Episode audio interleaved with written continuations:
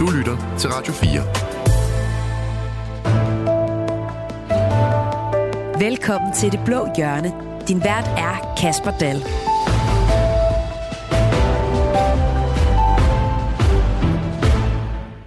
For 50 år siden der blev øh, aborten givet fri i Danmark, og siden har grænsen for den frie abort ligget ved den 12. uge af graviditeten. Men nu bliver der måske rykket ved den grænse, for Etisk Råd har for første gang i 16 år taget stilling til spørgsmålet igen, og et flertal i rådet anbefaler nu, at abortgrænsen rykkes til den 18. uge.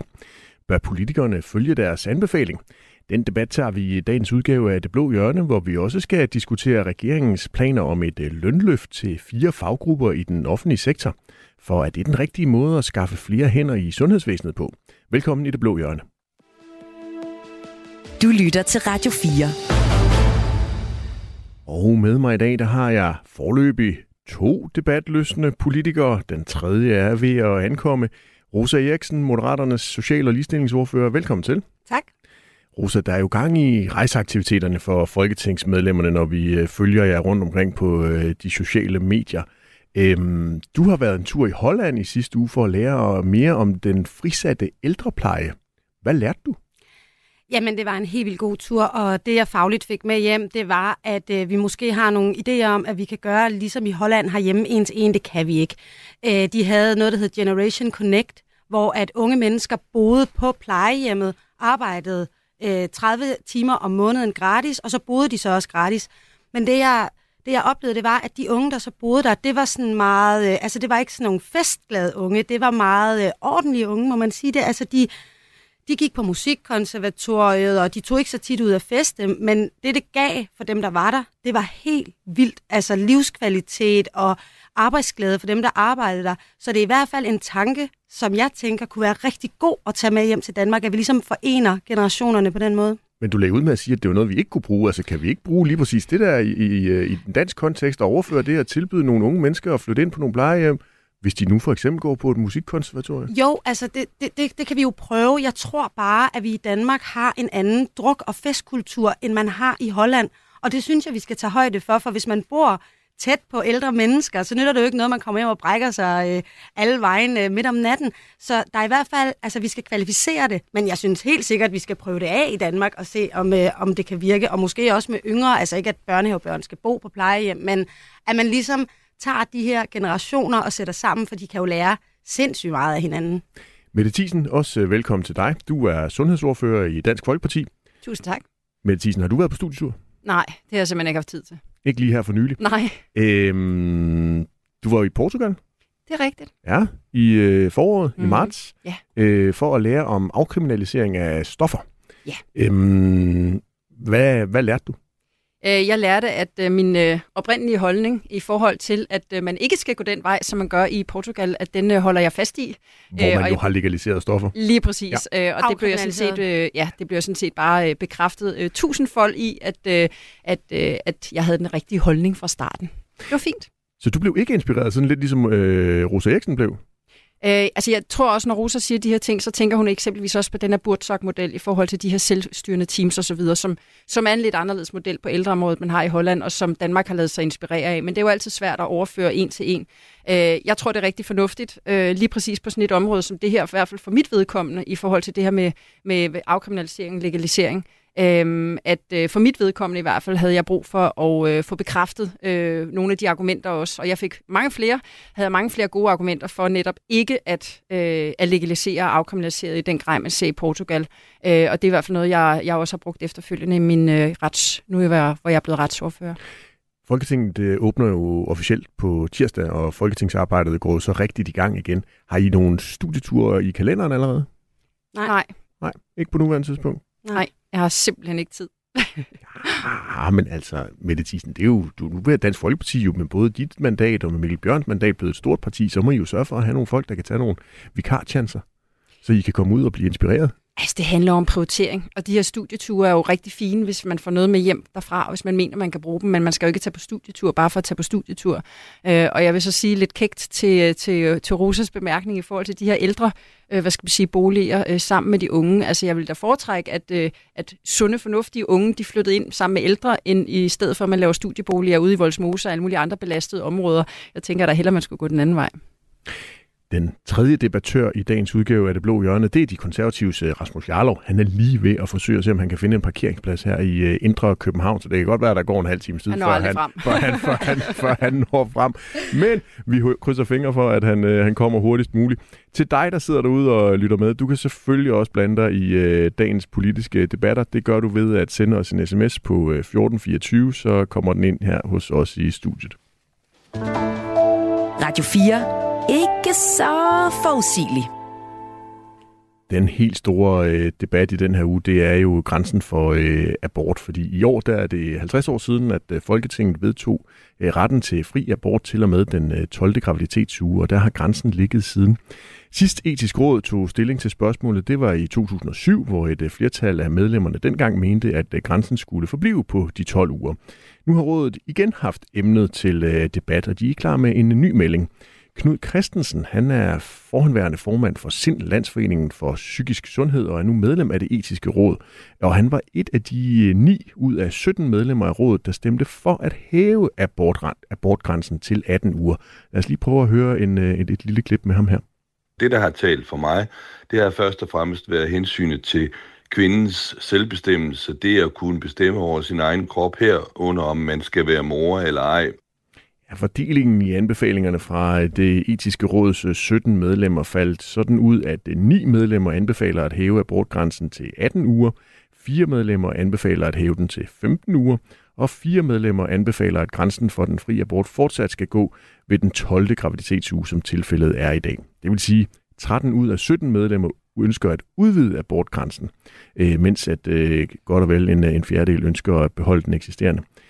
Øhm, nu vil jeg lige prøve noget, som måske godt kan være lidt svært for politikere, men I skal prøve bare kort at svare ja eller nej, så har vi masser af tid til at uddybe jeres svar bagefter. Rosa Eriksen, skal øh, grænsen for fri abort flyttes til en uge senere i graviditeten bare? Nej. Hvorfor ikke? Øhm, jamen, fordi det giver alt for meget øh, hastværk stadig for dem, der får en scanning ved, ved 12 uger og finder ud af, at der er noget galt med fosteret øh, til at få en abort. Mette Thiesen? Nej. Hvorfor ikke? Øh, fordi at øh, reglerne er fuldstændig, som de skal være, sådan som de er i dag. Så kom vi da lige, prøvede lige at se, om I kunne komme med nogle klare, korte svar. Det var dejligt. Rosa Eriksen, inden du kom i Folketinget, der arbejdede du som sygeplejerske på Odense Universitetshospital. Har du egentlig nogle professionelle erfaringer med aborter fra dit tidligere job som øh, sygeplejerske? Nej, det har jeg ikke. Jeg har arbejdet med lungemedicinsk, ældre mennesker og øh, mavetarmkirurgi, så det har jeg faktisk ikke. Men når I moderaterne så begynder at gå ind for, at I gerne vil være med til at hæve grænsen for, øh, for abort, hvad er så jeres primære argument? Vores primære argument er det her med, at det er kvindens eget valg. Og at når vi når op omkring 22-24 uger, så er der tale om et barn. Så er der tale om et, øh, et, et levedygtigt væsen. Når vi er på de 18 uger, så er der ikke tale om et levedygtigt væsen uden for livmoren. Og man kan se, at 78 procent, tror jeg, af de senaborter, der bliver givet godkendelse til, det er af medicinske årsager. Så derfor synes vi, at det er unødigt byråkrati, at de her kvinder, de skal søge om abort, når fosteret alligevel ikke er levedygtigt uden for livmoren. Det er stress nok i sig selv at gå med en graviditet, man ønsker, et barn, man ønsker, og så oven i købet skal søge godkendelse ved nogen til, at man skal miste det barn, man i princippet, eller det foster, man allerede har mistet. Det, det synes vi i Moderaterne ikke er okay. Og 18 uger, det er jo fordi, at vi også stod, ligesom etisk råd har gjort, i det her limbo med, jamen, hvor er grænsen mellem liv og død, og hvad er etisk forsvarligt? Og fra 18 uger og til 22 uger, der er en måned, hvor fosteret udvikler sig mere, og vi ved ved 18 uger, at der kan fosteret ikke overleve ude for livmoren. Men hvad er der så er problemet med de 15 uger, for eksempel, som etisk råd også har taget stilling til? Hvorfor har I lagt det lige præcis på 18? Det er fordi, at der er desværre kvinder, som kan have, altså man kan for eksempel fejle en sygdom, som man ikke opdager, man er gravid. Man kan være på prævention, så man opdager det for sent. Og hvis man opdager det for sent, så skal man stadig have muligheden for at afgøre selv, om man er klar og klar til at blive mor. Øhm, så derfor der endte vi på 18 uger. Mette Thiesen, du og Dansk Folkeparti er jo ret konservativ her, tør jeg godt øh, udtrykke mig med. Det må du godt sige. Hvad er det farlige ved at rykke øh, abortgrænsen til for eksempel 18 uger? Altså, jeg synes, øh, man fuldstændig forrykker den her meget, meget fine balance, der er i den nuværende øh, lovgivning, øh, mellem at øh, selvfølgelig kvindens ret til egen krop på den ene side, øh, men så også det her lille nye livs ret til at leve. Øh, og det er derfor, vi synes, det er en ret fin grænse ved 12 uger, øh, fordi ellers så begynder man at tippe den her balance, og så bliver det kvindens ret, der vejer tungere end, øh, end, end det lille nye livs ret til liv. Øh, og det er sådan set øh, derfor, vi mener, at de nuværende regler er fuldstændig, som de skal være. Og jeg vil bare sige, jamen altså, når du kommer ud over den 12. uge, så er det jo fuldstændig rigtigt, som Rosa siger, så 78 procent af de her senaborter, det er medicinske årsager. Det er, hvor man af en eller anden finder ud af, at der er et eller andet meget, meget galt med det her øh, barn, øh, og, øh, og derfor får for øh, forældrene mulighed for at få den her senabort det kan for rigtig mange af de her par også være en, øh, en, øh, en ekstra tryghed at vide, at det er et abortsområde, der ligesom har blåstemplet det her. For det kan være en meget, meget svær beslutning at skulle stå med. Man har måske ventet sig et ønskebarn øh, og finder ud af, at det her barn har så mange misdannelser eksempelvis, så det nærmest ikke vil kunne leve efter det er født. Øh, så, så det er endnu et argument for, at, øh, at det her det er en, en rigtig, rigtig fin måde, øh, det er skruet sammen med. Men det her med, at man ligesom øh, går den der sådan, superliberalistiske vej og siger, at individet står fuldstændig over det her lille væsens øh, ret til at leve, altså kvindens øh, ret, øh, det, mener vi, øh, det mener vi er en forkert vej at gå, og vi mener også, at det er en skævvridning af den fine balance, der er med den nuværende lovgivning. Rosa Eriksen, er I superliberalister i Moderaterne?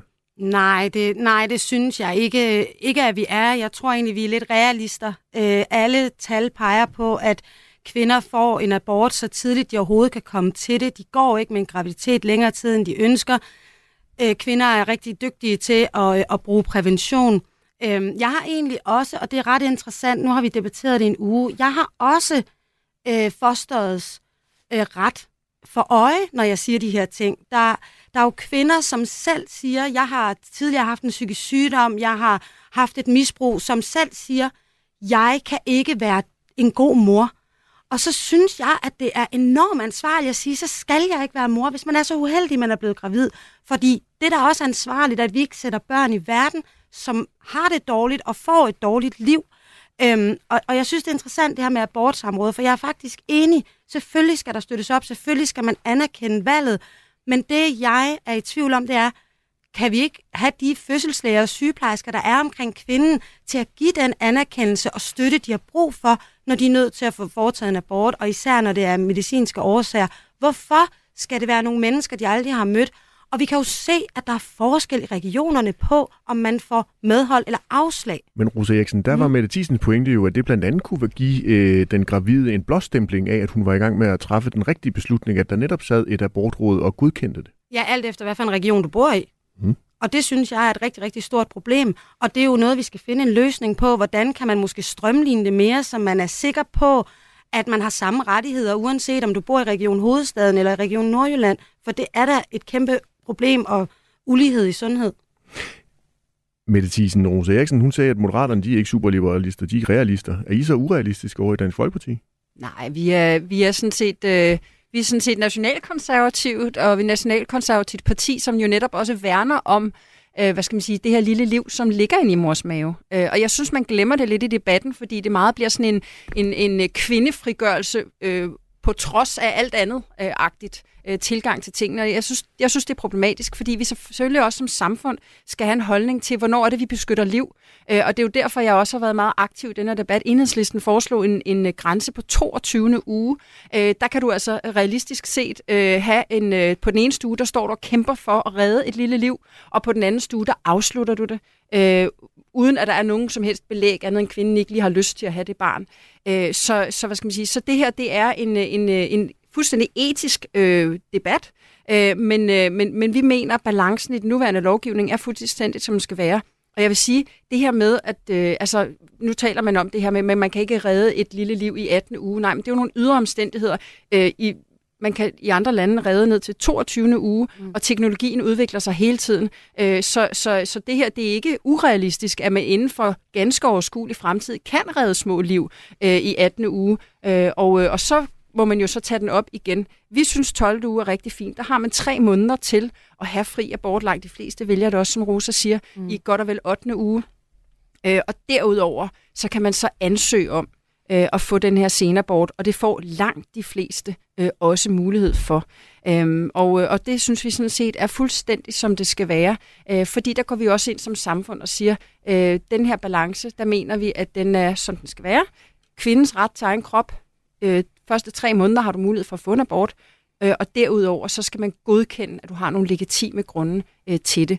Dermed ikke sagt, og det er jo også noget, det etiske råd siger, det er jo, at øh, man godt kunne kigge på, at der var en lidt mere, øh, hvad skal man sige, ensartet sammensætning af de her øh, abortsamråd øh, rundt omkring i de forskellige regioner. Det kunne vi sagtens kigge på.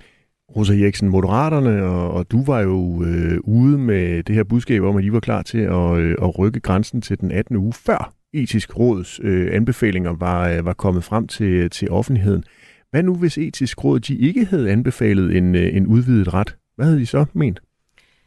Det er jo et rigtig, rigtig godt og hypotetisk spørgsmål. Øhm, som jeg har sagt øh, hele ugen i den her debat, så er vi jo også åbne over for at rykke os. Og det er etisk råd, de nævner det også selv, at nogle af dem startede på 22 uger. Det gjorde jeg faktisk også selv. Men af de grunde med det faktisk sidder og siger, at jeg også landet der, hvor puha, det der med, de står lige side om side og redder liv på den ene side og fjerner på den anden side, det kan jeg mærke i maven. Det, det, det kan jeg ikke være i. Så det er ikke til at sige, og det kommer også an på, hvad argumentationen bag havde været. For det er et etisk dilemma, og det er enormt svært. Det her med øh, ved 18. uge, at teknologien følger med. Øh, jeg kan ikke se ind i fremtiden. Det kan godt være, at det kommer. Jeg tvivler på, at det er lige om hjørnet. Hjernen er ikke udviklet i u 18. Kan en hjerne udvikle sig uden for morens krop? Det er et spørgsmål. Hvordan vil livet blive for en, der øh, bliver født så tidligt? Det er alle de her spørgsmål, som hverken jeg eller Mette kan svare på, og lægerne ikke engang kan svare på, som gør den her debat så fin og hvor det er så vigtigt, at når vi skal have forhandlinger om det, og når vi skal tale om det, at vi prøver alle sammen, hele Folketinget, at møde hinanden et eller andet sted. Så moderaterne, det er ikke et ultimativt krav. Vi står overhovedet ikke fast. Vi har sindssygt stor respekt for, at andre mener noget andet på det her område. Jesper, han har sendt os en sms på 1424. Øh, han har et spørgsmål til jer. Er det ikke et problem, at etisk råd ikke er enige på det her punkt, men at det er et snævert flertal i Jespers øh, optik, der, der anbefaler, at man, man hæver den til, til 18 uger, med Thyssen? Altså det, man altid skal huske med etisk råd, øh, det er, at det er et politisk sammensat råd, som øh, graver sig ned, ned i en eller anden problemstilling, og så kommer med nogle, øh, nogle anbefalinger på baggrund af deres egen, øh, hvad skal man sige, deres eget arbejde selvfølgelig, men også for de, de forskellige fagligheder og de forskellige personer, der sidder der. Så det skal man altså altid lige have i baghovedet. Øh, så er der øh, forhåbentlig den holdning i Folketinget. Øh, jeg kan godt stille mig øh, tvivlende nogle gange, men forhåbentlig den holdning, at, øh, at det er en anbefaling fra en part, øh, og så tager man øh, en fornuftig beslutning på baggrund af det, man selv synes er det rigtige, øh, efter man har lyttet til det. Øh, og jeg skal da være ærlig at sige, at etisk råd er tidligere kommet med nogle, synes jeg, fuldstændig vanvittige anbefalinger i forhold til juridisk kønsskifte til børn. Øh, nu kommer, øh, hvad skal man sige, øh, ni ud af medlemmerne, ej faktisk øh, ni øh, for den 18 ugers, øh, fire for den 15 ugers, med nogle fuldstændig vanvittige, synes jeg, øh, anbefalinger øh, til noget. Jeg er fuldstændig fast på, at vi kommer ikke til at støtte noget, der minder om en ændring af den nuværende abortlov. Vi mener, at den ligger fuldstændig, som den skal være på de 12 uger, og så med de her abortsamråd. Men man skal bare huske det her i forhold til, til etisk råd. Men Rosa Eriksen, er det et problem, som Jesper spørger for jer i Moderaterne, at, at de ikke er enige på det her punkt, etisk råd? Det er ikke et problem, men det er noget, der sætter tankerne i gang. Der er nogle mennesker, som øh, ikke er en Altså, de er, jo ikke, de er jo ikke et sandhedspanel. Det etisk råd siger er ikke nødvendigvis sandheden, men det de gør, det er, at de sætter sig ned, og så vender de og drejer svære problemstillinger og ser dem fra flere sider. Så jeg synes, det er enormt givende til debatten, at de faktisk har stået ved, hvad de har stemt, og at vi har forskellige argumenter for de forskellige ting, så vi kan få en sober debat og lande et rigtig, rigtig godt sted. Så jeg ser ikke, at det er et problem. Men vi skal huske, hvad etisk råd siger. Det er jo ikke den helt klare sandhed. Det er et vejledende organ, så man kan starte nogle debatter. Mette Thiesen, når du skal sammenligne Danmark med andre lande, vil du så egentlig helst sammenligne os med Albanien, Bosnien-Herzegovina, Bulgarien eller Sverige? Øh, på rigtig mange områder har jeg virkelig ikke lyst til, at Danmark bliver ligesom Sverige. Du kan bare se de bandeproblematikker, der også er der lige nu, øh, som er, altså kommer af en fuldstændig forfejlet udlændingepolitik. Øhm, så, og heller ikke på det her område ved at sammenlignes med Sverige. Ja, fordi det var jo netop det, jeg ligesom lige begyndte ja, at antyde ved, her. det kunne godt fornemme. at i Albanien, Bosnien, Herzegovina, Bulgarien og en masse andre lande, der er grænsen på de 12 uger, som Dansk ja. Folkeparti jo også gerne vil have. Men i Sverige, der er grænsen ved den 18. uge. Ja. Og i Storbritannien er den på 24 uge. Ja, mm. Holland er den også på den øh, 22. til 24. uge. Ja. Island, 22. uge. Men altså, fordi andre lande tager vanvittige beslutninger, behøver ikke at betyde, at vi i Danmark skal gøre det. Men man kan jo godt lade sig inspirere. Øh, nej. Det er jo det, I gør altså, på studieturen for eksempel. Altså, jeg vil sige, at hvis, hvis du skal lade dig inspirere på så etisk øh, et, et område som, som, som det her, øh, Øh, det mener jeg simpelthen ikke. Øh, og jeg er fuldstændig med på, at, øh, at der er andre lande, der har andre abortgrænser. Øh, men, øh, men i Danmark, der er det jo forhåbentlig sådan, at de politikere, der sidder inde i Folketinget, igen, man kan godt være i tvivl nogle gange, men at de føler sig valgt af danskerne. Det gør jeg i hvert fald. Jeg er valgt af danskerne til at passe på Danmark og til at lave lovgivning, jeg mener er bedst for Danmark. Øh, og, øh, og det er jo sådan set også det, vi gør i Dansk Folkeparti, og det er derfor, vi holder benhårdt fast øh, på den, øh, den 12. uge. Rasmus Jarlov er lige landet i øh, studiet, og han skal lige have øh, 10 sekunder, tænker jeg, han kan få til at øh, sætte sig til rette, og jeg kan åbne for mikrofonen. Velkommen til, Rasmus. Tak. Rasmus, vi er i gang med abortemnet her mm. i dagens udgave af øh, Det Blå Hjørne. Hvor er det konservative Folkeparti egentlig henne, når det gælder øh, den diskussion, der kører i øjeblikket på baggrund af de anbefalinger, der er kommet fra etisk råd her i den her uge? Jamen, vi er der, hvor vi har lidt svært ved at se, hvorfor man skal til at lave øh, det hele om. Fordi der er en eller anden mærkelig diskussion i USA, som ikke har noget med os at gøre. Øh, det er jo afsættet for hele den her diskussion, at de har en hæftig debat i øh, USA om staters ret til at fastsætte regler for abort, som er, er restriktive, og, øhm, og det har ikke noget med, med os at gøre. Vi synes, at det store hele systemet fungerer godt, som det er i dag, og at grænserne ligger øh, det rigtige sted. Men Rasmus Jarlov, der var nogen, der ville mene, at det måske også kunne være, at vi havde en debat, fordi det er 50 år siden, at retten til fri abort blev øh, øh, vedtaget ved lov i Danmark, og fordi at det er øh, 17 16-17 år siden, at etisk råd sidst har taget stilling til det her øh, emne, og det måske giver meget god mening at prøve at, lige genbesøge nogle af de emner, og så tager man en debat omkring det. Det behøver ikke at kun handle om USA. Nej, men, men det gør det. Altså, det, det er derfor, debatten er opstået. Og vi ser jo ikke noget folkekrav om, at reglerne skal laves om, men det er jo ikke sådan, at der er en, en Nej, anden tværtimod. opstand i, i Danmark, der er, efter hvad vi kan se i hvert fald, øh, så er der opbakning til de regler, vi, vi har i dag. Så vi synes ikke, at, øh, at grænsen som udgangspunkt bør hæves. Øh, og vi er helt imod det her med, at, at unge øh, teenagepiger mm. kan få foretaget en abort, uden at deres forældre er indover. Men altså, Jarlov, 13 ud af 17 medlemmer af, af etisk råd, de anbefaler altså, at man rykker den til enten 15. eller til 18. uge fra den 12. uge. Hvor er det, de tager fejl? Ja, de tager fejl i, at man ikke bør flytte den. Jo, men, men de, har, på- de kan jo have gode, 12 uger. de kan jo Ja. have gode argumenter for at gøre det. Ja, er- det jeg kan antager, godt. Du er uenig der. Øh, det kan ikke også holde dem godt skjult. Øh, altså, jeg synes, det er et uetisk råd, at man skal til at, at, at gøre det nemmere at, at få abort med raske fostre, mm. øh, som kunne få et, et, et godt og, og, og, og, og velfungerende liv. Men jeg vil selvfølgelig, øh, altså jeg vil selvfølgelig gerne skifte holdning, hvis det er, at jeg kan blive præsenteret med nogen, der siger, at jeg vil ønske, at jeg var blevet en abort. Ja, okay. Rosa Eriksen? Øhm, velkommen til. Jeg tror ikke, vi har været i debat sammen før. Øhm, altså, nu sidder jeg jo lige i midten af suppedagen her, og den eneste, der, øh, der synes, det er en god idé. Altså, det er jo rigtigt nok, det fungerer jo, som det gør i dag, og størstedelen af kvinderne, de får øh, lov til den her senabort. Det har I fuldstændig ret i, men der er jo nogle kvinder, som står i et limbo, fordi de får afslag på de her senaborter. Og i TV2 var der for eksempel den her kvinde, som var psykisk syg. Hun havde, øh, hun havde haft et alkoholmisbrug. Øh, barnet manglede den ene arm. Og hun sagde, jeg kan ikke være mor. Og jeg tror ikke, det handlede om den hånd. Det handlede om, hun ville ikke være mor. Alligevel mente etisk råd, at det kunne hun godt. Det er jo øh, totalt forfærdeligt, at hun skal tage til Sverige eller England for at få den her abort.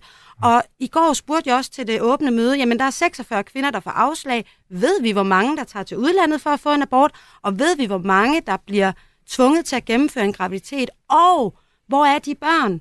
Børnene er de blevet bortadopteret? Øh, hvordan har møderne det? Det har vi slet ikke nogen data på. Og det kunne jeg godt tænke mig for netop at opkvalificere øh, debatten. Fordi, jamen, hvis vi finder ud af, alle dem, der, øh, der gik graviditeten ud og fik børn, de lever lykkeligt med Villa, Volvo og Vose, og alt er godt, jamen, så kan det også være, at jeg skifter perspektiv, men jeg mangler at, at vide, hvad er konsekvensen? Mette Thyssen? Jamen altså, jeg, jeg, jeg, jeg synes jo, det er, det er lidt problematisk det her, fordi som, det er fuldstændig rigtigt. Der er over 800 ansøgninger om senaborter øh, om året. Øh, der er 46, øh, der får et endeligt afslag. Og jeg mangler bare perspektivet fra den modsatte fløj i den her med, at der er selvfølgelig en risiko, hvis man dyrker sex, for at man kan blive gravid, og hvis man er voksen menneske, så er der også nogle konsekvenser, det måske kan have. Så hvis man er en af de 46 kvinder, som får det her afslag, ja, men så har du mulighed for at, at bortadoptere det her barn efter fødslen. Der er rigtig, rigtig mange øh, par, som er i fertilitetsbehandlinger, og som rigtig gerne vil, vil give det her barn et rigtig godt liv, elske det og, og tage sig af det. Så her, der må jeg indrømme, der er min sympati altså øh, med, med, med de børn, øh, i stedet for at, øh, at de kvinder, som ikke har reageret inden for de første tre måneder, og som også har fået afslag. Øh, jeg, tænker, jeg tænker, at der er nogle gode grunde til det, øh, og jeg mangler det der med det personlige ansvar i den her debat. Jeg tænker, at Hans' sympati, sympati ligger hos øh, dig, Mette Thiesen, for Hans han har sendt os en sms på 1424. Han skriver helt ærligt, vi reproducerer ikke os selv i Danmark, og vi mangler folk på arbejdsmarkedet. Så gør det heller mere okay at bortadoptere, end at få en abort. Rosa Eriksen, du markerer. Ja, det gjorde jeg. Altså, øh, øh, det er med vildt at bede øh, nogle kvinder, der ikke ønsker at føde et barn, om at føde et barn, fordi vi mangler arbejdskraft. Altså, der bliver jeg lige nødt til at være fuldstændig ærlig. Altså, stop. Og øh, det her med personlig ansvar, der bliver jeg også nysgerrig. Hvad er historien? Altså, jeg har en p-stav, det vil jeg gerne være ærlig omkring. Hvis jeg bliver gravid i morgen, så får jeg nok barnet. Men, men altså, øh, jeg går ud fra, at jeg er sikker. Så min mand og jeg, vi bruger da ikke yderligere prævention. Nu bliver jeg meget åben, ikke? Men, men det gør vi ikke. Og jeg kunne også risikere at opdage det øh, sent. Jeg har stomi, jeg har en tarmsygdom. Øh, jeg kunne tro, det var alt muligt andet. Så jeg synes, det er forkert at tale ned til kvinderne, som om de ikke tager ansvar. Vi har sindssygt meget ansvar. Vi er dygtige til at bruge prævention. Det er så lille en del. Og så synes jeg, at vi mangler at tale om dem, der ønsker sig et barn. Dem, der bliver gravide, er lykkelige og ser det som et barn fra starten og finder ud af ved 12. uge eller 18. uge, barnet er dødt, barnet er sygt. Hvorfor skal de... Ja, nej, nej, nej, nej, lad mig nu tale færdig. Lad mig nu tale færdig. Hvis du går ind og følger Instagram-kontoen Mit Liv som Engleforælder, så vil du se, at alle kvinder, der har været nødt til at søge om en senabort, hvor barnet er dødt ind i maven, og det var et ønskebarn, de bliver sindssygt traumatiseret af det, for de har ikke brug for at få bekræftet igen, nej, I får ikke et barn. Det perspektiv skal vi have med, og det var interessant i går på det åbne møde, en læge sagde, jamen skal vi have en differentieret abortgrænse? Sådan så, at hvis der netop er et barn, der er dødt eller sygt, altså det er jo faktisk en ret stor del, jamen så skal de ikke søge det her abortsamråde. Mette Thiesen?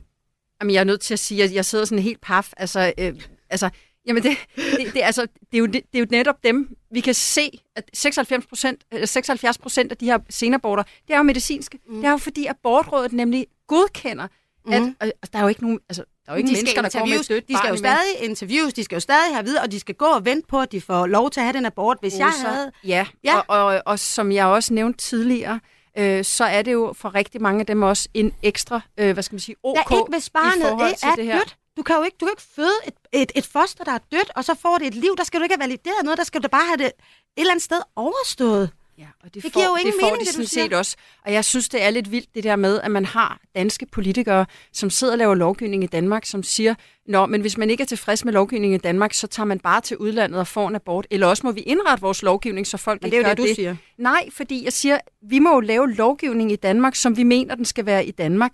Men vi skal jo ikke indrette lovgivningen i Danmark efter, at der, for det vil der altid være nogen, der mm. bryder dansk lovgivning, tager til udlandet og bryder dansk lovgivning. Altså, øh, fordi det udland, de rejser til, har en anden lovgivning. Så, så jeg synes jo, det er en skævvridning, at man siger, Nå, men, altså, fordi så kan, du, så kan du bruge argumentet andet sted. Så kan du sige, at vi sætter den op til 22 uge. Nå, men så øh, i England, i Storbritannien har de 24. uge. Nå, men så sætter vi den op til 24. uge, fordi altså, så bliver det sådan et, et, et ræs mod bunden. Øh, jeg synes, det er meget uklædeligt. Rasmus Jarlov, i weekenden, der var I konservative jo samlet til øh, landsråd, som ja. I kalder det, i ja. øh, Herning. Mm. Og der fik I jo øh, lanceret en stor ny øh, konservativ fortælling, som har fællesskabet og familierne i centrum. Ja. Hvorfor skal familierne ikke have større ret til selv at bestemme over deres eget liv ved for eksempel at rykke en abortgrænse, så man ikke skal konsultere et øh, abortsamråd, hvis man ønsker, et, øh, ønsker en abort efter den 12. uge? Ej, jeg vil synes, det hang meget dårligt sammen med at være et parti, som gerne vil prioritere familierne, at man skulle gøre det nemmere at få abort. Men de får jo større øh... ret til at bestemme selv. Uden myndighederne. Ja, men altså, vi går heller ikke ind for børnemishandling. Altså, der er jo ting, som man ikke har lov til at gøre selv over for sine børn. Og spørgsmålet er så, hvornår er det et barn, og hvornår er det et foster, hvornår er det noget ligegyldigt, som man bare kan smide væk. Men en kernekonservativ del af Det er fortællingen... ikke at gå ind for en højere Nej, men det, er, det er, det er meget overraskende synspunkt for konservativ parti. Det er familierne Og her der er det jo ja. familiens ret til at bestemme selv. Det er jo et liberalt synspunkt også at kunne bestemme selv. Altså, Ja, det er burde meget liberalt, være ja. kerne konservativt, det her. Ej, det, Familien det er skal bestemme selv, og det er liberalt. Jeg tror, du skal hjem og læse lidt op på konservatisme. Det er meget, meget liberalt, men det bliver jeg meget har, overraskende jeg for har et konservativt parti. læst og interviewet partiformand Søren Pape omkring kernefortællingen. Ja, og jeg tror ikke, han har sagt, at han går ind for en højere Det har han bestemt heller Det ikke, men meget kan, kan, du, kan du lige forklare mig, hvordan det, hvordan det kan hænge sammen, at de gerne vil have nogle stærke fællesskaber, nogle stærke familier.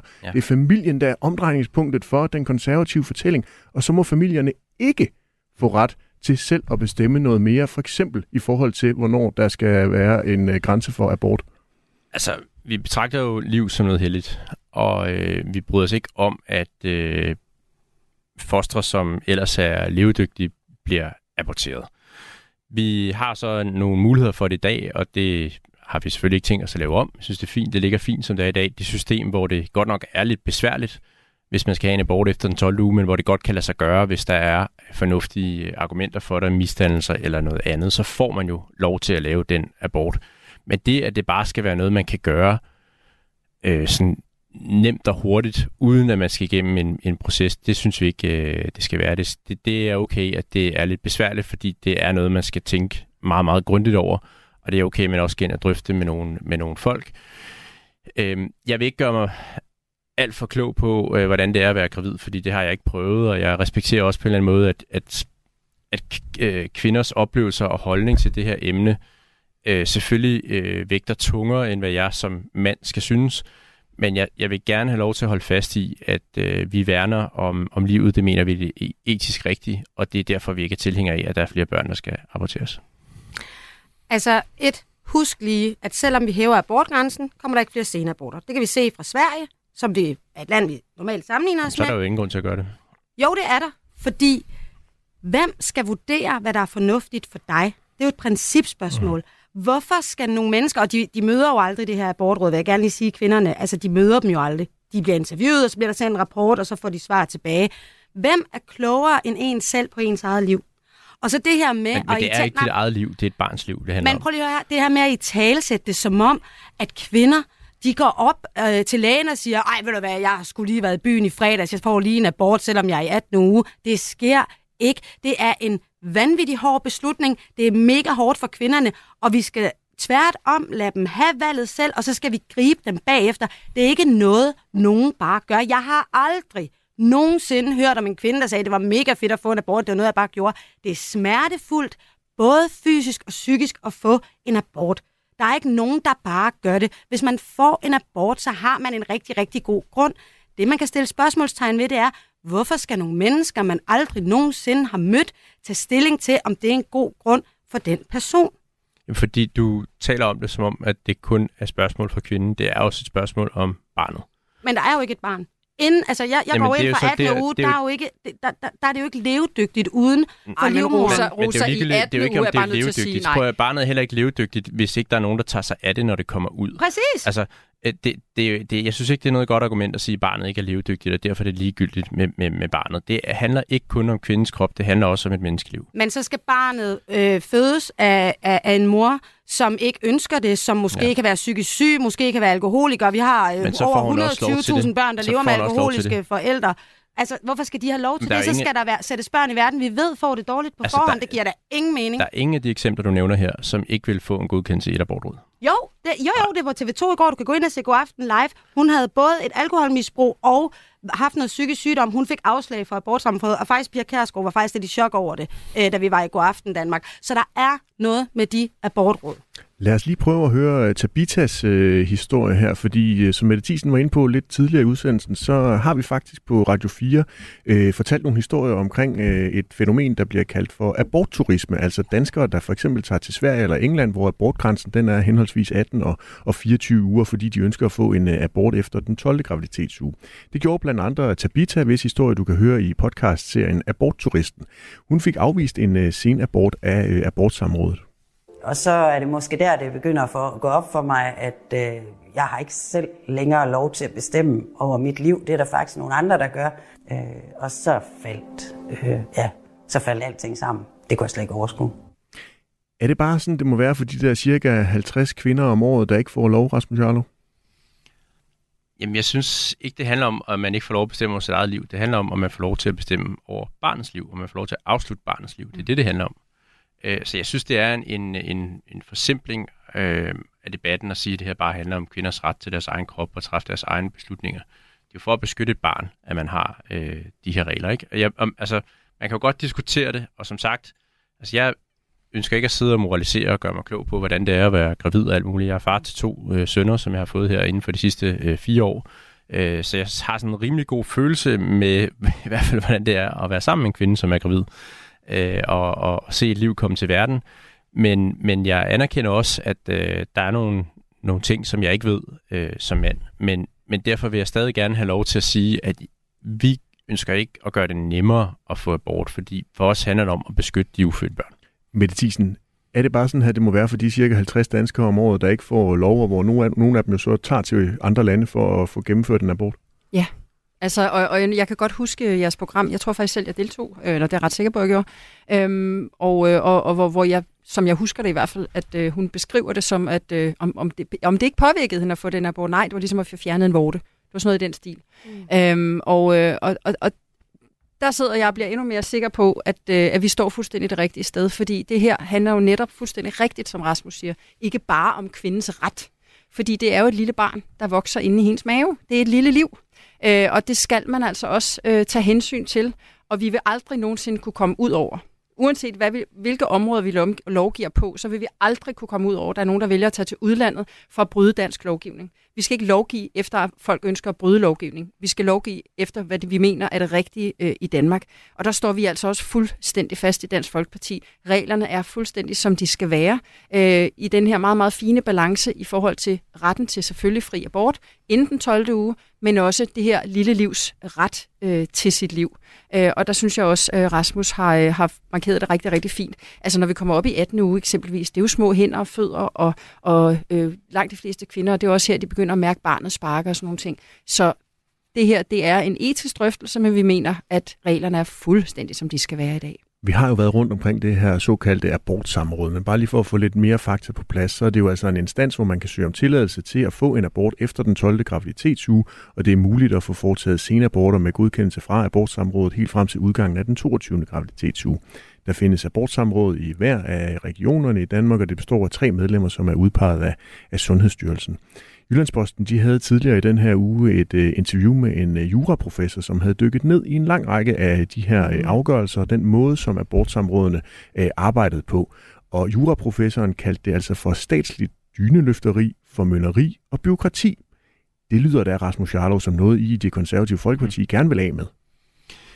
Ja, men jeg synes, der er mere oplagte steder at gøre det. Altså, øh, altså jo, hvis det bare handlede om, om kvinders ret til at få, øh, ikke gøre et eller andet ved deres egen krop, få en tatovering, eller få større bryster, eller øh, hvad ved jeg, så skal der selvfølgelig ikke være nogen, der bestemmer, fordi det går ikke ud over andre, men det her går ud over et barn. Altså man afslutter et barns liv, øh, man fratager barnet ret til at leve, og det er, en, det er en beslutning, hvor jeg synes, samfundet har ret til at have nogle holdninger til, hvad, hvornår man må gøre det. Ligesom vi også har med børn, der er uden for øh, livmoderen, altså er, er kommet til verden, så har vi også regler. Der er det jo ikke bare sådan, at man må gøre, hvad man vil øh, over for dem, og det synes vi heller ikke, det skal være over for, øh, for ufødte børn. Man kan jo have en diskussion om, hvordan de her øh, abortråd fungerer, og hvem der skal sidde i dem, og, og sådan om det skal, altså, skal det være politisk udpeget øh, øh, unge studerende, som øh, aldrig har fået børn, for eksempel? Det, vil være, altså, det synes jeg måske nok, at man kan kigge på sammensætningen øh, af dem. Øh, og, øh, og, men, men altså, men grundlæggende så mener vi ikke, at, at det bør være øh, nemmere end i dag at, at, at få en abort. Det bør, når det handler om, at man er kommet forbi øh, 12. uge, hvor det begynder at være et barn, altså efter vores opfattelse i hvert fald, selvom det er en, en grænse, der er svær at sætte, og der er ikke noget ja, definitivt svar på, hvornår er det et menneske, og hvornår er det bare et foster, øh, så, så synes vi, man skal være øh, meget tilbageholdende med det. Der er tre medlemmer af det her abortråd. To af dem det er læger, og så er der en person fra kommunen med en form for social eller juridisk øh, uddannelse. Mm. Mette Thiesen, betyder det her så, når I gerne vil bevare øh, grænsen på den 12. uge og gerne vil bevare systemet med et øh, abortsamråd, at Dansk Folkeparti øh, gerne vil have statslig dyneløfteri, formønneri og byråkrati, som juraprofessoren kaldte det i Jyllandsposten, efter at have undersøgt øh, sagerne i øh, abortsamrådene? Altså nu er han jo juraprofessor, og det her det er et etisk spørgsmål, så han kan jo have sin egen personlige holdning, og det er jo den, han giver til udtryk her, øh, og han lyder som om, at øh, han ligger over på den liberale fløj. Øh, så, øh, så, og det gør vi ikke. Øh, så, så fred nu være med det. Øh, der er også en ting, som, som, øh, som bliver glemt lidt her, øh, fordi det er jo, at øh, som, som Rasmus fuldstændig rigtigt siger, når man kommer ud over den 12. uge, jamen så er det ikke, hvad skal man sige, inden den 12. uge, der er det, det de fleste aborter er det, man kalder en medicinsk abort. Du får nogle piller, og så har du en kraftig menstruationsblødning. Når du kommer ud over den 12. uge, jamen så skal du faktisk føde øh, et foster. Øh, Nej, jo. du får en udskrabning. Nej, du får en kirurgisk abort, du får en udskrabning. Ja. Du skal ikke Når du føde. kommer ud over den 12. uge, Nej. så er der jo, Rosa, jeg, jeg, igen, jeg skal vil gerne henvise dig til nogle fakta. Altså, man, man tager ligesom sådan et aggregat ind og, øh, og skærer fosteret i stykker, og så skraber man det ud, og når du kommer længere hen, så føder du et lille barn. Altså det vil sige, det er en anden måde at gøre det på. Og det er også derfor, jeg synes, det her det er ekstremt vigtigt øh, at have med i den her debat. Øh, og vi ved også, at når du kommer op i 22. uge, som der også er nogle partier, der foreslår, jamen så er der en tredjedel af de her senaborter i uge 22, som jo ligger og udånder øh, på, på, på maven af moren. Øh, så det er, øh, det er små liv, og, øh, og dem skal der altså også tages hensyn til. Rosa Eriksen, du har taget nogle dybe vejrtrækninger. Jeg har taget mange dybe vejrtrækninger, og jeg vil, jeg vil ikke gå ind i det der, fordi, øhm, fordi det er simpelthen faktuelt forkert. Altså, jeg synes, vi skal fokusere på der, hvor man kan blive enig. Den juraprofessor, at han siger det her med samrådene. Hvis man går ind og kigger på Sundhedsstyrelsens øh, man vil redegørelse for det område, så siger de faktisk selv, at lovgivningen i forhold til, når sammen, altså de her samråd sidder og skal vurdere det, den er flyvsk. Altså, den er ikke strømlignet. Der er ikke nogen ordentlige retningslinjer. Og det er måske et sted, hvor jeg fornemmer, at vi i Folketinget måske kunne blive enige om, jamen skal vi op os på det her område, så når man ansøger om en senabort, jamen så skal det ikke komme an på, om du bor i Nordjylland eller i Syddanmark, eller, altså, så det hele bliver mere strømlignet, at vi er sikre på, at dem, der søger om senabort, også får den. Jeg tror ikke, man kan reducere det her til, til sådan et, at det skal være strømlignet, og der skal være eksperter, der skal afgøre tingene. Det er jo et etisk spørgsmål, for det helt grundlæggende her er, hvornår betragter vi det som et liv? Jamen, der er jo 8, altså 78 procent, det, er jo, det er jo medicinsk, ikke? Og det er jo sådan, det foregår i dag, Rasmus. Det er jo, det er jo ja. nogle mennesker, der sidder og skal vurdere det. Og så er det jo, om det er Hans eller Torben, der sidder i det pågældende abortsamråd. Man kunne måske godt kigge på nogle sociale indikatorer, nogle sundhedsfaglige indikatorer, som var lidt mere strømlignende, end de er i dag. Jamen, jeg, jeg, det ændrer ikke på, at det grundlæggende er et spørgsmål, hvor vi skal tage stilling til som samfund, jamen, hvornår betragter vi øh, fostrene eller de ufødte børn som børn, og ikke bare som en samling celler, som det ikke gør noget, at man afslutter livet på. Øh, og det er, det er et rigtig svært spørgsmål, det er et etisk spørgsmål, og jeg, jeg er lidt bange for dem, der forsøger at reducere det her til, at det skal være eksperter, der skal afgøre den slags øh, spørgsmål. Altså hvis det stod til mig, skulle det være de sundhedsprofessionelle rundt om kvinden. Ja. Dem, der kender hende, dem, der er Men... der, dem, der kan se, hvad det er, der sker. Fordi hold kæft, det må være svært at sidde i de abortsamråder og skal sidde og afgøre andre menneskers liv, uden at have mødt dem.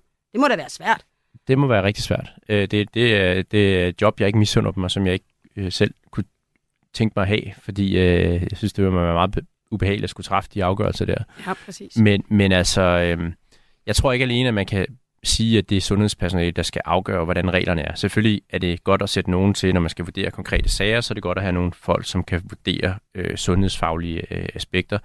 Men overordnet, hvordan reglerne er, hvornår man skal i et abortråd, og hvornår der er fri abort, det er og bliver en, en etisk beslutning, som vi som samfund skal træffe ud fra den moral, vi har. Det, og det i det her tilfælde berettiget brug af ordet menneskesyn, som det her faktisk handler om. Ikke? Altså, hvornår er, det, hvornår er det et menneske? Altså, jeg vil lige sige, at jeg talte kun øh, om samrådene, men det, jeg synes, det er lidt interessant. Ikke? Det er en 50 år gammel lovgivning, 12. uge. Det var jo af sundhedsmæssige årsager. Altså, det var kun hensynet til kvinden, ikke? Vi øh, kunne diskutere det her i meget længere tid, fornemmer jeg. Det kan også godt være, at vi får lejlighed til at gøre det igen, fordi øh, sundhedsminister Sofie Løde, hun har jo øh, på baggrund af øh, den øh, nye anbefaling fra Etisk Råd, blandt andre eller andet, øh, indkaldt til politiske drøftelser om, øh, om emnet, så der skal nok blive rig lejlighed til at øh, dykke ned i det. Vi øh, suser videre i dagens udgave af Det Blå Hjørne. Du lytter til Radio 4. Måske fordi du er en af dem, der rent faktisk har lyst til at høre noget nyt. Radio 4. Ikke så forudsigeligt. Ja, for vi lovede jo i programmets indledning, at vi også skulle runde regeringens øh, lønløft, og øh, først så lød det sådan her fra Mette Frederiksen på TV2. Det er nogle af de her grupper, som, som vi har behov for, altså som er helt vitale for, om et velfærdssamfund fungerer eller ej. Øhm, og så er det altså også øh, nogle områder, hvor øh, det jo er mennesker, der går på arbejde hver dag, netop og udføre et arbejde, der har med mennesker at gøre, og det ønsker vi sådan set også at kvittere for som regering. Ja, de her grupper, som statsministeren taler om, det er sygeplejersker, sosuer, pædagoger og ansatte i Kriminalforsorgen, altså fængselsbetjente. Og før de første trepartsforhandlinger i onsdags, der lokker regeringen med, at flere faggrupper måske kan få en del af de her bebudede øh, lønkroner på helt op til 3 milliarder kroner. Vi lægger ikke et take it or leave it tilbud på bordet. Vi vil selvfølgelig høre de synspunkter, der er fra, fra medarbejderne, og fra kommunerne og regionerne, og så er jeg tryg ved, at vi til slut finder en god aftale med hinanden. Det var finansminister Nikolaj Vammen fra øh, DR, eller der sagde til DR øh, det, i øh, det her øh, klip. Ifølge TV2's oplysninger, så kan det være, at det er landets jordmødre, der er i spil til at få en del af de her lønkroner. Regeringen har opsat nogle øh, målsætninger eller krav, som man vel dybest set godt kan kalde det, til de her grupper, hvis de skal gøre sig forhåbninger om at få omkring 2500 kroner mere i lønposen om øh, måneden før skat. Blandt andet så skal man være villig til at gå fra deltid til fuldtid, så man arbejder de fulde 37 timer om ugen, eller tage flere af de såkaldte skæve vagter, for eksempel dem, dem om natten eller i weekender eller helligdage. Rosa Eriksen, Ja. Er det ikke farligt, at I som politikere begynder at blande jer i noget, der traditionelt hører hjemme andre steder end i Folketingssalen? For eksempel i nogle helt almindelige overenskomstforhandlinger. Altså det, der jo er sket, det er, at der blev lovet 3 milliarder til det her lønløft, og nu mødes parterne til trepartsforhandlinger, hvor de finder ud af, hvad de finder ud af, det blander vi os jo ikke i. Altså vi har jo et massivt problem, og det ved jeg jo selv, for jeg har selv stået derude og været en af de sygeplejersker. Vi mangler arbejdskraft, og vi mangler det virkelig på de her områder. Over halvdelen af sygeplejerskerne er på deltid. Handler det kun om lønnen? Måske. Det handler også om arbejdsvilkår, og vi taler om det igen og igen og igen. Og det her, det er en engangsforseelse, eller en, ikke en forseelse, en engangsting, hvor vi ligesom prøver at imødekomme, at vi ikke simpelthen får et knæk i vores sundhedsvæsen, og det sander helt til. Det skal jo ligge sammen med Robusthedskommission og Sundhedsstrukturkommission. Øhm, så altså, nej, altså det her, det er, jo, det er jo noget, der sker en gang. Det er ikke noget, der kommer til at gentage sig. Men Rosa Eriksen, netop som du selv sagde, du er jo uddannet sygeplejerske og har arbejdet som det. Vil du være tilfreds med at få sådan et lønløft? Ja, det, det tror jeg, jeg vil. Hvad så, når du øh, på gangene på sygehuset der på Odense Universitetshospital, hvor du arbejdede, mødte radiograferne, bioanalytikerne, portørerne for eksempel, eller mm. andre faggrupper ude på gangen, som ikke var blevet til gode set i et mm. lønløft? Jamen, og det er jo et problem, ikke? Fordi det kunne være fedt, hvis man kunne give alle øh, øh, det samme. Men der er jo bare nogle faggrupper, som der er mere mangel på end andre. Vi kan se i Region Midt, nu går det helt galt igen, ikke? Og det er jo også derfor, Moderaterne, vi er kommet med det her forslag om international arbejdskraft, fordi vi mangler mennesker i blandt andet vores sundhedsvæsen. Mette Ja, Jasmus Ja. Øhm, altså, jeg kan godt simpelthen vide, hvordan man har nået frem til, at lige præcis de her grupper skal have et lønløft. Altså, hvad er det faglige belæg øh, bagved? Regeringen har nedsat en lønkommission, som undersøgte området, og nået frem til, at der var ikke noget belæg for, at lige præcis øh, sygeplejersker skulle have sådan særlig dårlig løn i forhold til andre grupper med samme mm. uddannelse og lignende vilkår. Så beslutter man så at gøre præcis det, som man nedsatte en kommission, som undersøgte og konkluderede var en dårlig idé. Altså, hvad, hvorfor er det lige de her grupper? Øh, det har vel ikke noget at gøre med, at det er fordi, man har udpeget nogle øh, vælgergrupper, som man ønsker at tilgodese. Det er vel fordi, der er et fagligt belæg for, at man lige præcis har valgt de her grupper. Ja, det faglige belæg er, at vi ikke kan rekruttere de faggrupper, og vi mangler dem. Okay, det så hvad med forsvaret, hvor at hver tredje stilling er ubesat, og vi er enige om? kastet penge ind i forsvaret, Jamen, de altså, så det, det bliver de... der jo også arbejde på, ja, så det, det, altså, det er jo ikke en det sammenligning. Ikke. Det gør der ikke. De får ikke noget lønløft. Men det er over på forsvarsområdet. Jeg ringer til Peter Have og spørger. Ja, okay, men, det, men måske skulle jeg have spurgt lidt bredere, altså fordi man sidder jo tilbage med en rimelig klar mistanke om, at det har intet alle, med faglighed at gøre. Det har at gøre med, at der er nogle vælgergrupper, som men, man ønsker, ønsker til gode. Men Rasmus Jarlov, hvis alle i den offentlige sektor skal have, så, så har vi jo brug for meget mere end 3 milliarder, hvis man skal præcis, sådan rigtig kunne mærke præcis, det. Præcis, og derfor så kan jeg garantere, at det Rosa Eriksen lige sagde her om, at det bliver sidste gang, der kommer sådan et lønløft her, det kommer ikke til at holde. Det her, det bliver det nye normale. Fremover, så er offentlig ansattes løn, det bliver en del af valgkampen. Mette Thiesen, jeg kan huske, at du for nogle uger siden i det her program sagde, at øh, sygeplejersker fortjener noget mere i løn. Er det her et skridt på vejen? Det, jeg tror, jeg sagde helt øh, konkret, det var, at vi fra start af har været åbne over for, at, øh, at der er nogle grupper, øh, som vi mangler, øh, og, som, øh, og som man kunne kigge på skulle have mere i løn. Det er selvfølgelig noget, der skal forhandles hjem øh, via altså arbejdsmarkedsparter. Øh, men vi har både dygtige sygeplejersker, vi har sosuer, der er også fængselsbetjente, øh, som også mm. halter efter. Og, øh, og det her det er jo også et spørgsmål om, hvordan rekrutterer vi dem? Altså, vi køber simpelthen ikke ind på Moderaternes idé om at importere halvdelen af Afrika øh, til, til arbejdskraft. Altså, det havde man øh, rigtig, over. rigtig dårlig erfaring med i slut 60'erne og starten af 70'erne i forhold til at importere nogen, som så endte med at blive indvandrere øh, og har skabt rigtig mange problemer også øh, for det danske samfund. Øh, så, så, så vi vil jeg skal grænser til at gå meget langt for at undgå moderaternes politik på det særskilte område. Øhm, men jeg synes, det er helt legitimt, at man har en drøftelse af, at der er nogle faggrupper, man, man mangler. Men så er jeg også bare nødt til at sige, det som man også det kræver, hvis det er, at man skal sikre øh, Øh, hvad skal man sige, sundhedsvæsenet, også i forhold til sygeplejersker osv., det er ikke, at man øh, presser folk fra deltid til fuldtid. Fordi der er en helt legitim grund for langt de fleste sygeplejersker, eksempelvis som er familie, øh, og, øh, og som gerne vil hjem til sine børn tidligt. Det kan jeg sagtens forstå. Øh, der er det altså lokale løsninger. Det handler om god ledelse ude på de enkelte afdelinger. Det handler om, at man øh, tager en drøftelse med de forskellige, eksempelvis sygeplejersker, sikre, at de ikke laver øh, sosuernes arbejde, eller portørernes arbejde, eller rengøringspersonalets arbejde, men de laver det, de er uddannet til, og så øh, laver nogle øh, lokale løsninger. Det har man haft succes med andre steder. Eksempelvis have en halv øh, vagt i et øh, akutafsnit, og et halv vagt på et dagafsnit eller andet.